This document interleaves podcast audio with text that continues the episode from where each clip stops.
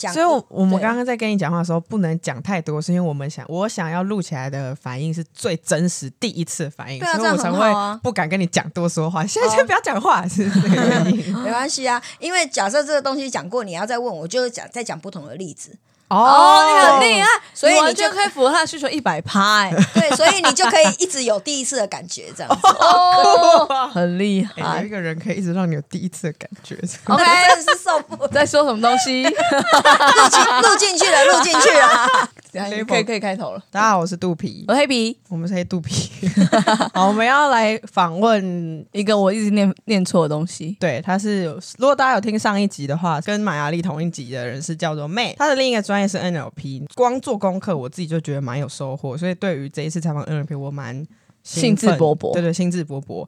但是 NLP，因为查的时候，其实才发现它有两个意思，一个是神经语言程式学，就是今天妹要介绍的东西，但是它另一个是自然语言处理，就是关于电写脑程式的东西对，嗯我就一直不然做刚做一做被拉着，哎，这好酷哦，这我是不是可以用到？未来可以学这个？因为因为肚皮是做写程式的，哦对，然后所以我就一直跑到不一样的地方去。好，反正回来，那我那时候在做功课得到的时候，我是他，我看到的时候他有写说，呃，NLP 最主要有一个十点想要跟大家讲的东西，但我不知道。妹，她真的是一个蛮接地气的人，不知道会不会有这十点的出现。但我那个例子你要朗读十点吗？没有，已经被洗掉，我找不到它。但那十点就让我觉得，哎，酷哎，我需要学习这十个，但我现在可能忘记。哦，你说它是十个要点，然后你在学 NLP 的时候，可以从从一二三六七八九十把它全部学会，这样可。能不是吧？可能是这十个是嗯，我不知道，忘记了。呃，我是要说，我我现在理解到 NLP 有点像是哦，假设人类图是在了解我们身体的使用手册，那 NLP 有点像是了解我们的脑袋。那你了解之后，你也许可以像对下电脑程式一样，我现在要你做一件事情，那你可以对你的脑袋一样，我要你做一件事情来更快的达成你想要的目的。这个是我我现在做完功课，我觉得是这样，但我不知道它是不是正确的，所以我会希望等一下我们请妹出来，她好好看是导正 NLP 到底是什么，还是真的是这样子吗？所以你的意思就是说，你现在理解到 NLP 就是一个大脑使用手册。当你把 NLP 学会好、训练完成之后，你自己就可以对自己下大脑下指令，重点是下然后就可以做到这样。点很酷。对对对对对，是是这样，我理解是这样。所以妹是这样吗？嗯，可以这么说。大部分的人都会说 NLP 是那个，就是我们神经语言学大脑的使用手册。但是我们可以用更接地气哦。刚刚杜平有帮我讲讲，我因为我很接地这样子我们不讲很玄的东西哈。嗯好，因为其实 NLP 其实它就是一套很接地、很接地的工具。嗯，所以有很多人想要把 NLP 弄得很飘、很身心灵，也是有，但是其实是比较辛苦，所以都会比较偏向催眠那个地方去。哦但是对，所以像我们呃知道的催眠啊，自呃自律神经放松，甚至有很多人会把它用在关洛音哈，关洛音有点那个。NLP 可以关落音，对，或者什么关元层啊，哈，这一块也其实也是 NLP 的分支，所以我才会呃之前就跟大家说，其实 NLP 它有非常非常多的脉络跟非常多的系统，看你怎么用。好，但是因为呃我我是比较用在我自己的专业上面，就比较接地气，去协助我很多的个案跟客户哦，学这个韧性训练、团团队韧性训练以及沟通的部分。哦，所以我就比较没有那个飘来飘去这种催眠这种东西哈，比较少。但是如果你们有兴趣，那个以后我们也可以再来聊这样子，对哈。那 NLP 如果是妹，你会把它放在神秘学吗？还是心理学？还是科学之类的？呃，我如果是我来放，我不会放在神秘学，我也不会放在科学，我也不会放在心理学。我、我先来让对它是对我来说就是一个工具。哦我们先来理解，因为像刚刚杜比如说，哎，它是一个城市学，对，它的确是城市，因为它就是我们的大脑的一个城市。我们来理解一件事情哈，因为我相信我们今天要讲 NLP，我就不用去讲它的严格跟怎么发现了，应该不用不用特别讲我们就讲一个最有趣的事情哦。其实你们知道，比如说什么叫大脑城市学？我们用一一套东一套工具，你们就知道大脑城市学是什么。Google 工具就好了。Google 很厉害哈，可是你会发现 Google 也是人写出来的、啊。对对吗？好，所以我们来我们来做一个有趣的小实验。我们两位都有电脑嘛，来，对我们来做一件事情，哦好好玩很好玩哈。我们来了解一下，我们请 Google 来搜寻一件事情哦。好我的公司是敖展餐饮行动顾问哈，所以我请大家搜寻，不要敖展餐饮行动顾问，不要哦，要空格吗？不用空格，不要敖展餐饮行动顾问哦它就出现了第一个是敖展餐饮行动顾问的 Facebook，对，然后呢？是第第二个是来自餐饮服务界的产业达人妹，然后敖展餐饮行动顾问执行长。哦，他是要说全部都是啊叫你不要想大象，就有一百个大象。对对对，不要没有用。你我好像有看过别人说什么潜意识是不会接受“不要”两个字的，所以你一直讲，真的假的？就是要。对，所以你们就可以理解，我刚刚明明就跟你们讲不要啊，啊，怎么一搜寻全部都是 NLP 是，所以意思就是 NLP 就是告诉大脑一些暗示的意思吗？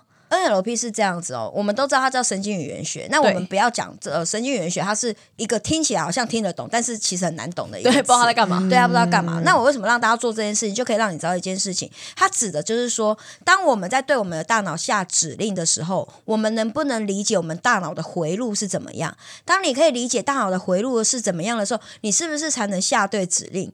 对让它朝着你想要的方式去。对于大脑来说，你说的是不否定的这些东西，大脑是搜寻不出来真的假的？哦对，它会解读的是后面的那个指令。不要迟到吗？哦，迟到。哎，类类似这样 Oh。my god！所所以以你要你如果要忘掉一个人，你不能你说不能说忘记那个人，要想别的事情。对，类似像这个意思。对，类似这样。所以你看，我们最常听到的，除了像我刚刚给你们玩这个小游戏以外，我们可以这样说啊，不要想蓝色大象。请问大家的画面是蓝色大象，对，这样可以他一以理解。讲完蓝色大象，他就会出来啦。对对对对对对，这样就可以理解。所以我大脑比 Google 更快哦。对，有没有很好玩？所以这可以训练吗？就是你听到不要的时候，你要开始后面东西不要听，后面东西不要听，这个东西有办法训练成这样。这个当然可以以。训练，但是我们要把它换另外一个方式来理解哈。假设我们用在我们的团队里面，你就是已经知道我们的大脑是这样啊，跟你就把它想象，我们大脑就跟 Google 一样嘛，我们就已经是这样子。所以当你要告诉你的团队伙伴或告诉你的员工，好了，你不要怎样怎样，你不要怎样怎样，你觉得他可以听懂你的指令吗？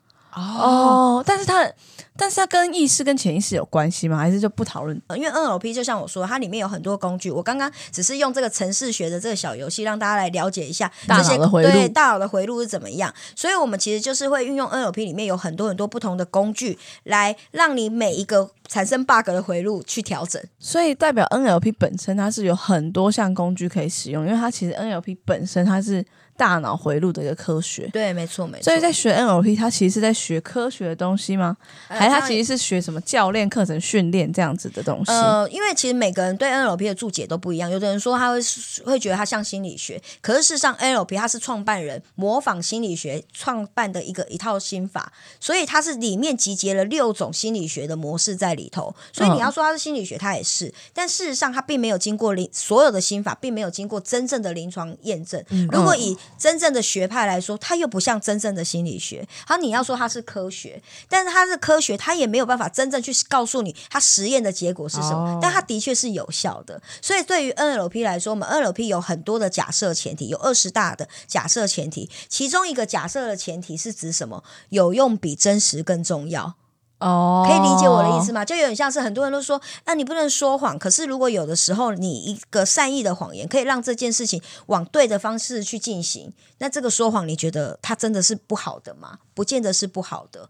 哦，就有点像是比如说爸爸妈妈都很担心你在外面吃不好、睡不好，因为你在外面工作，你总不能跟爸爸妈妈说，对我今天都没吃，你不会讲这种话嘛？你就说有，我今天吃的很好，这是善意的谎言，那是为了让妈妈安心嘛。嗯，这就是我说的有用比真实更重要的其中一个用意。好，所以也就是说，在 NLP 你要真的把它解读为科学，可以，你要可以你要说的是脑科学，因为你要你要改变它的回路，它的脑科学。可是你要真的印证它是为科学，也没有这么完全的印证，它只能告诉你它是有用的。可是你说它，你真的每一个工具真的对你的脑内的回路都有调整还是什么，也没有。嗯好，所以它有很多东西是行为模式，有很多东西是脑内回路的模式，所以我才会你们一开始问我，它到底是心理学、科学什么神秘学神秘学那他没地方放，真的只能放神秘学，对 其实能放科学，不能放心理学。看每个人怎么用，因为它有很多不同的脉络跟体系，看你怎么用。你如果要往催眠那一派去讲，它就是神秘学啊，对啊，对嘛怎么办？？你如果全部要拿来做 个案办，个屁呀、你要比如说放在哪一个专栏？因为它有很多工具，因为我就说它是跟六个六个不同的心理学派去学习嘛，所以如果你是要拿来呃用来解除一些，比如说解除心毛啊，用来解除一些心理障碍啊这些东西，它就可以放在心理学哦，心毛是心里面的一个矛锚点矛盾的那个矛，毛下金毛毛不是不是矛盾，是锚点，就是我船锚的那个锚。哦哦哦，就啊，我讲一句话，就比如说一朝被蛇咬，十年怕草绳，那个就是形状的锚点，就是你看到那个样子，你就会想到被咬的经验，你就会害怕，哦那个就是形状的锚点。OK，好，那如果你是用这种东西，那它就会是心理学。那如果你又把它解读成别的部部分，比如说像我们拿来做团队韧性训练啊、激励训练啊，解除一些有的限制信念什么时候，它就会是要做脑科学，所以它是都可以放。哇，对，所以是这样子的用意，看你看每一个学派它解读是什么，它把它放在哪里。所以我们通常团队认识训练，我会跟他这样说，就是你要把它当科学来讲也是可以的，因为我们会先破除掉限制性信念，破除完之后，让你自己重新为你的脑袋下指令，我可以，我可以做到怎样，我愿意做到怎样，我也能做到怎样，原因是因为我怎样。那你重新有这个东西的时候，你自己事先对自己有向心力，跟对自己有成就感，是不是就可以发挥在你的团队里面？好，就是这个过程。那在学员 OP，我刚刚有讲，它有很多不同的工具。那因为我已经到了高阶执行师，所以我们就有学到要真的比较深层一点，去跟自己的潜意识对话。哦，是另外一个神秘学了啦耶对对对是说呃，初阶或什么都是比较大脑科学，然后对，都是比较工具。到高阶的时候才会真的说好，那我们要更深层喽，这样子。对对对，跟潜意识对话，因为你要知道这些工具源自于哪里。因为很多人都认为说，很多人会解读这个 NLP 它不是心理学的原因，是因为他们认为理查班德尔跟这个创始者，他们两位创始者是为了去学这六位心理学家而创定，所以他们认为你们都是靠模仿，但的确也是模仿，的确是，所以他们认为你你心理学不心理学有点。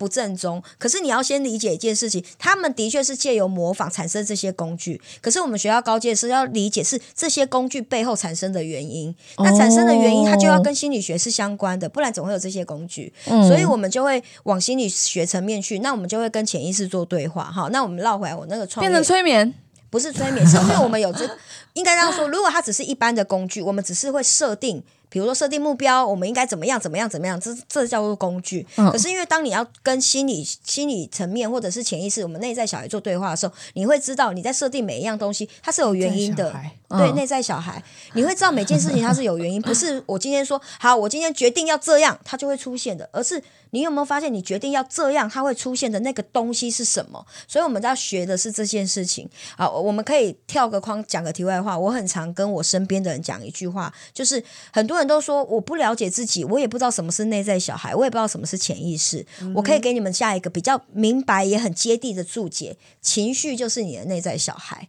没耐心就是你内在小孩。对，那你要知道一件事情，请讲耐心，不讲没耐心。什什么意思呢？因为情绪其实是中性词，你要知道一件事情哦，开心、兴奋、生气、焦虑都是情绪，所以没有什么没。当很多人都说你很情绪化，大家都会自动解读为负面，其实不是。你要知道，你很容易开心，你笑点很低，其实你也很情绪化啊。对因为情绪是很中性词。那我很常跟我身边人传达一个概念是，你一定要相信你的情绪，因为他是全世界第二个挺你的人。那第一个是谁谁？你自己是妈啊？妈啊，哎，为什么情绪是第二？你会发现一件事，有的时候哈，有的时候妈妈第一耶，妈妈第一，因为她妈妈好伟大她大，肚子挺着你，所以为什么你常常你有时候你没跟你妈妈讲，你也没做任何表情，你妈就知道你心情不好，因为妈你跟她妈比情绪更挺你，对，她是第一个挺你的啊，所以那妈妈太挺了哦，嗯对。妈妈可以休息一下。好 好，那情绪是第二挺你的人是什么意思？你会发现有很多时候在某些状况，你可能来不及反应它是什么，但你情绪已经出来了。所以你就会发现莫名其妙，我今天就很想生气，或莫名其妙我今天就很焦虑。那你会发现这个莫名其妙，那莫名其妙是什么？你根本不知道发生什么事情，但你今天就是莫名的焦虑，你就可以知道今天的一切可能会产生很多的压力，产让你产生焦虑的情绪。明白所以你就可以知道情绪是第二个挺你的人。所以有很多人他都会一直告诉自己说：“你哦，我太生气了，我要忍耐，我不能生气，或者是、哦、我很容易怎么样，我不能怎么样。”就像你刚刚说没耐心，为什么说要把没拿掉？你要先知道一件事：耐心、焦虑这些也是情绪。你要先去觉察什么状况下会让你的耐心出现问题，什么状况下会让你不自觉的想生气。其实你要觉察的是这件事情。那这件事情是告诉你什么？当有这样子的情绪跟这样子的反应出现的时候，是你的情绪，你的内在小孩在提醒，他在保护你，所以他出现这样的反应啊。好，所以我们要觉察，其实是这件事情。他告诉你你在乎的事情是什么，所以你才会有这个情绪。对，所以事实上我们都会。我们在学习的过程，我甚至也会提呃帮协助我的个案去理解一件事情，就是你像我的个案有时候说，哎，我很容易生气，我身边人都说我脾气很暴躁，什么时候？我们说，哎，我们来练习玩一件很有趣的事，比如说，当你要生气的时候，你练习觉察去观察，你生气的时候会有哪些身体反应？比如说，有的人生气的时候会开始发热啊，或鼻孔撑大啊等等之类哈。每个人觉察不一样，因为我们要觉察是你的情绪反应跟你的肢体语汇。那那时候我就会提醒我的个案说，那你再去觉察有没有相同的状况，不同的情绪，但你的反应。是一样的，哎，的确有。比如他跟我说，哦，比如说他看到球赛，他那队赢的时候，哦，那反应是一样的。那你就可以知道你的。A 加 B 加 C 会形成一样的情绪反应，所以当你了解你的情绪反应是一样的时候，我们是可以做情绪转化的。就是你可以提醒你的内在小孩说：“我们现在这件事情，我知道你替我很生气，但我们可以让这件事情变成怎么样？我们可以暂时不要那么生气。”我讲更白话一点，就是可以告诉我们的内在小孩，就是你看到我在兴奋的时候一样有这样子的表现，我在生气的时候一样有这样的表现。所以我知道，当有这样子出现的时候，就是我的内在小孩，他要提醒我这件事情，我要注意。那如果现在这个场合不是那么适合生气的时候，嗯，我反过来可以跟我自己觉察，跟我自己的内在小孩沟通，说我们这件事情可以先放在旁边，先放在旁边，我们没有不处理，我们等下再处理，那只是先暂时放在旁边。也就是说，我不会压抑我的情绪，不要压抑我的内在小孩。就像你的球队赢了，你那么嗨，那么兴奋，我跟你说，现在不要嗨，你会不会觉得天哪，太不人道了？嗯，那一模一样的事情，怎么会你在生气的时候，我跟你说，来，现在不要生气。你就觉得对我应该要忍耐，怎么会是这样子？不应该是这样。所以，我们只是要提醒你的内内在小孩去发现一件事情：情绪是很中性的。你在不同情绪的时候，你会有相同的表现。如果那样子的解读，你觉得不能被压抑，这样的解读你也不能被压抑啊。你只是可以暂时把它放在旁边，我们想办法怎么样去处理它。好，那我为什么会绕来这边？就是要提醒大家一件事情：因为当我们学到这个，然后你要去跟你的。比如说，你要跟你自己的潜意识去做沟通，什么时候你要可以先知道他是挺你的，你才能够做觉察跟沟通，你才能跟他站在同一边，因为他是。会跟你站在同一边的。那假设这个人是没有目标的话，NLP 是可以帮他找到目标的，可以帮他找目标。那我们透过 NLP，透过 NLP，那那个找到的目标的那个设定，也不是由妹去帮他设定的，也不是 NLP 帮他设定的，是用 NLP 有一套工具，对，它有一个工具，那个引导是引导你的潜意识出来，用潜意识去告诉你你真正想要的目标是什么。所以也就是说，NLP 是可以帮助人生各阶段每一个时期，你有需求都可以目标。假设以创业来说，哦，他今天这个人不知道干嘛，他可能来找 NLP，NLP 告诉他，啊，你可以创业的第一步。接下来，哦，那你创业有什么想法？NLP 就可可以告诉你怎么达成。达成之后，你要怎么跟你的团队做一些。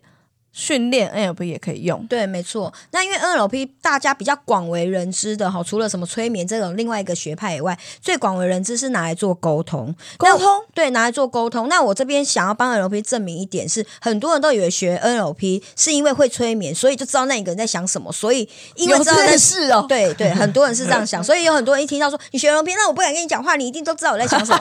对，但其实不是这样。我要讲的是为什么 NLP 它可以拿来做沟通，是因为 NLP 它里面我刚刚。前面我刚刚前面是不是有说，我们在协助客户的时候，我们会先理解那一个人的沟通方式，他是属于视对视觉型的，还是他是逻辑型的，还是感觉型的？那个是 NLP 的工具没错。可是你要先知道这件事情，是因为我用 NLP 的表象的表象特征的这一个这个工具，我可以知道用什么方式跟你讲话，你才听得懂啊，才叫说人话。所以它是可以协助你协跟别人沟通的第一步。在第二步，是因为 NLP 它特别强调的是我说的五感：视听、未、嗅、触、肢体语言，所以他会观察你的肢体语言，他会知道说，比如说我现在在跟正在跟你说这件事情，其实你是感兴趣的，或我在跟你讲这件事情，其实你是不认同的。那当你在你的跟你的客户、跟你的员工在沟通的时候，当你看到他传达给你的讯息，他是不认同的，你是不是就可以换一套方法去说？哦，所以他可以有助于沟通，是因为这个样子，就可以你可以知道说，第一个就是对方到底是用什么方式来听得进去，他哪一感的。对，第二个就是你可以透过他的肢体语言了解他啊。我现在传递讯，你到底有没有接收到？还是我要换个方式传递？对，没错。所以他可以协助来沟通，最重要的用意是在这。因为所以对 NLP 来说，很多人就说，因为其实像我们也会用 NLP 去处理很多智商的个案这样子。那很多人就说，所以你会像其他的心理学这样子，要人家一直讲以前。不想呃 不想呢，我都说不会哈。对 NLP 来说，我们不用像剥洋葱一样一层一层剥开你的伤口哦，那太痛了。所以这也就是很多人就是没有认为 NLP 是心理学的原因，因为大部分的心理学都是希望。把你的伤口挖出来，你要直观伤口去面对处理，你才会好。但对 NLP 来说，是它会做转移。什么叫转移？这个转移就是我刚刚说的，就是。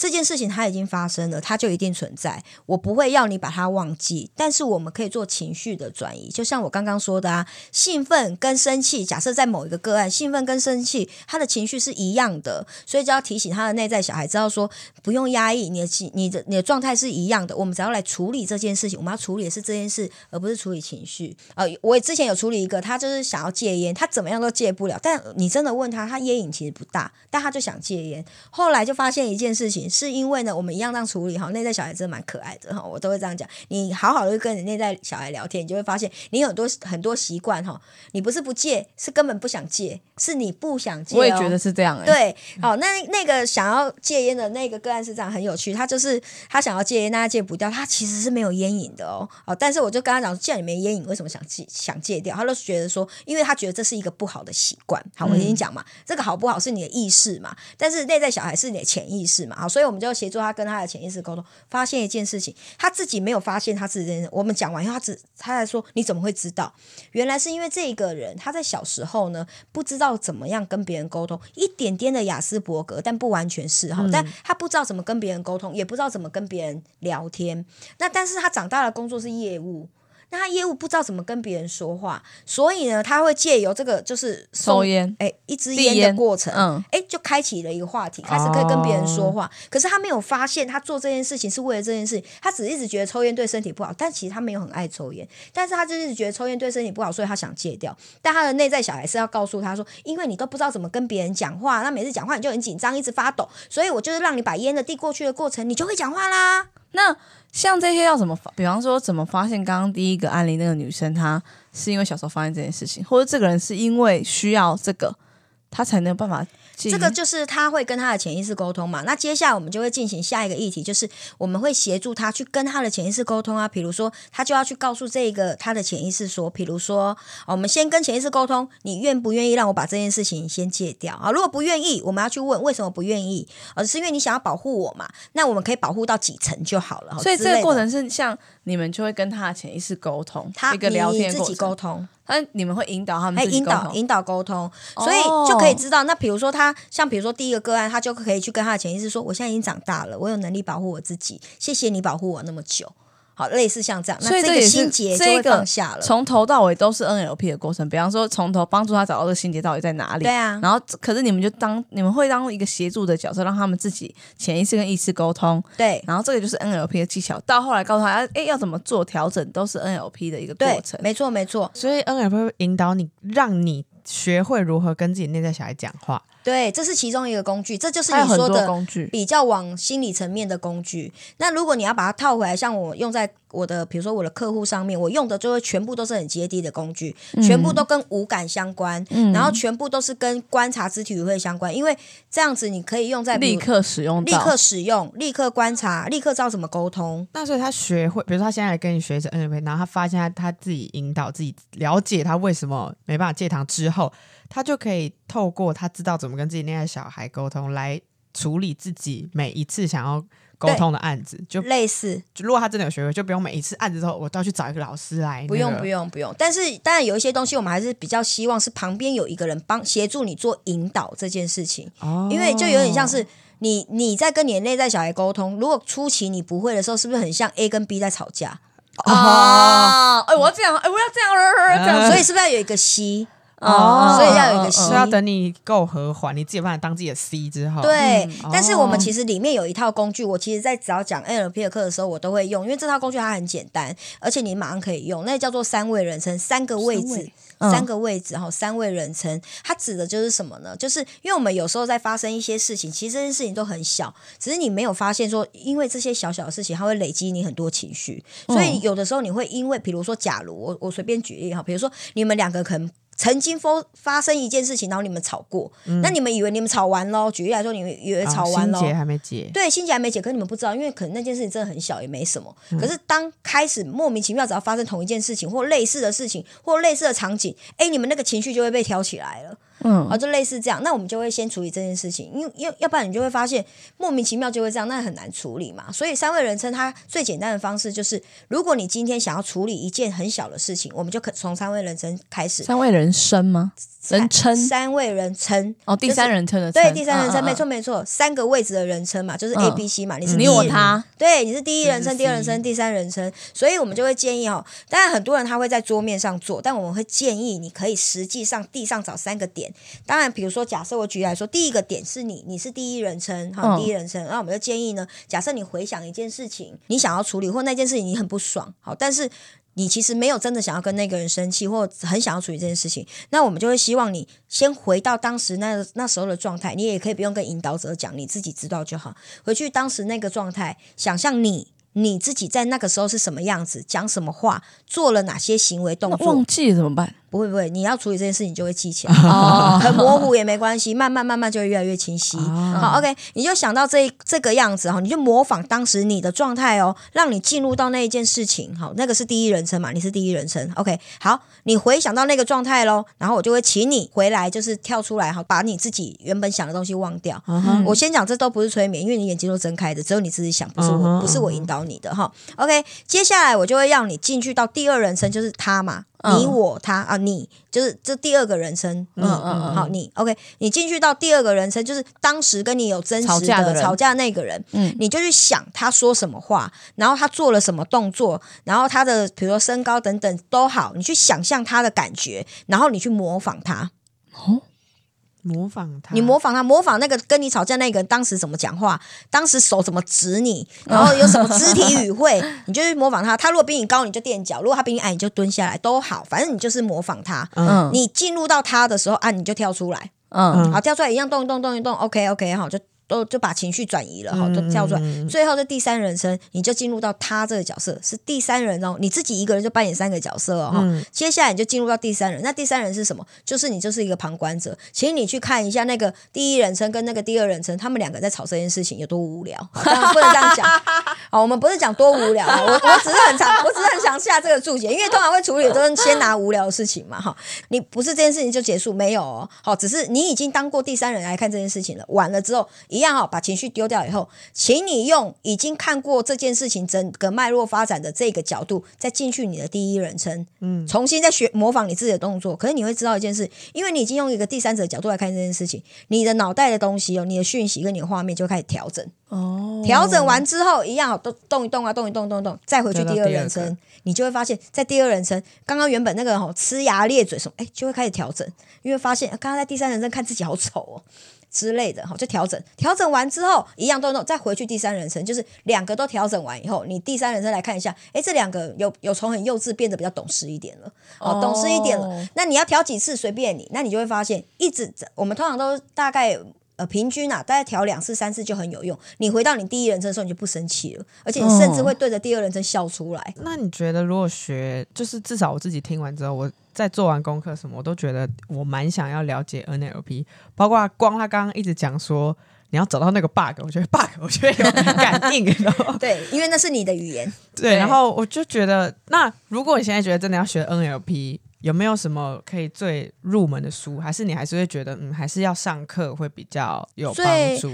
最呃最入门的书，其实像 N 坊间 NLP 的书非常非常多种，那没有特别最入门的书，但我建议你们是这样哈，你因为我刚刚已经我是刻意讲很多的工具让你们知道，嗯嗯嗯你对哪一个工具特别有兴趣，你就去找 NLP 那个工具的书。哦可是你不用先入门。了解一下大概，比如说有不用不用二十种，我刚刚已经那我就不知道有什么可以没关系啊，你如果这个啊东西你会用，你自然就会延伸其他东西，因为书上不会只写一样东西。嗯嗯嗯嗯，那先从你最有兴趣的入手，你才会触类旁通其他你所以你有兴趣的去翻随便翻每一本，找翻到一本你有感觉就看那一本就对了。先这样，比如说，因为像坊间 NLP 书真的太多，而且有非常非常多的翻译书，嗯。那我比较建议不要一开始就去买那种很厚很深的，啊因为他看不下去他都在爆超爆入他门书都在讲理论，哦，那理论你不了解，你会知道，因为我们 NLP 也是有分阶段的嘛。为什么出阶都先给工具？原因是要会用。会用才有用有用才有用。对嘛？会用才有用，有嗯用才有用嘛，对嘛？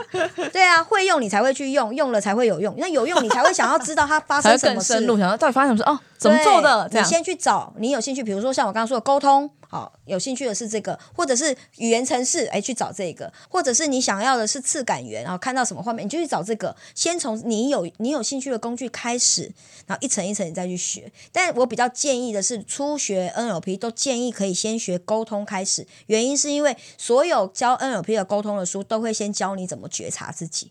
哦我认真想学 NLP 耶，好哦学去学，想变成什么动物？狗今年的新年新希望，变高变瘦变漂亮，呃，讲话结巴跟没办法站超过两个小时，没办法站超过两个小时，最喜欢的度假模式是什么？去森林里面。哦明天早餐要吃什么？嗯，我不吃早餐房间的地板是粉红色，或是房间的墙壁是粉红烦色？死了，都不行。一定要硬选一个，嗯，地板好了，这个超难的。我可以铺地毯。你可以百变自己的形态，跟你可以读取别人的意意识，二选一。改变形态。哦，近期让你觉得最幸福、幸运的事情是什么？最幸运的事情，我都很幸运哎、每天都很幸运。对啊哦酷，结束了。好，这样姐子哦。哎、妹，他很厉害耶，他很快可以答一些。而且他可以秒答哦厘头的东西一秒内回答。还有什么？谢谢妹，耶真的超感谢，很感谢妹，因为她是一口就答应哎，真的对一口直接有牵两线呐。我觉得时间可以就可以啊而。且妹真的是很好，这个时间好好好超豪爽。对。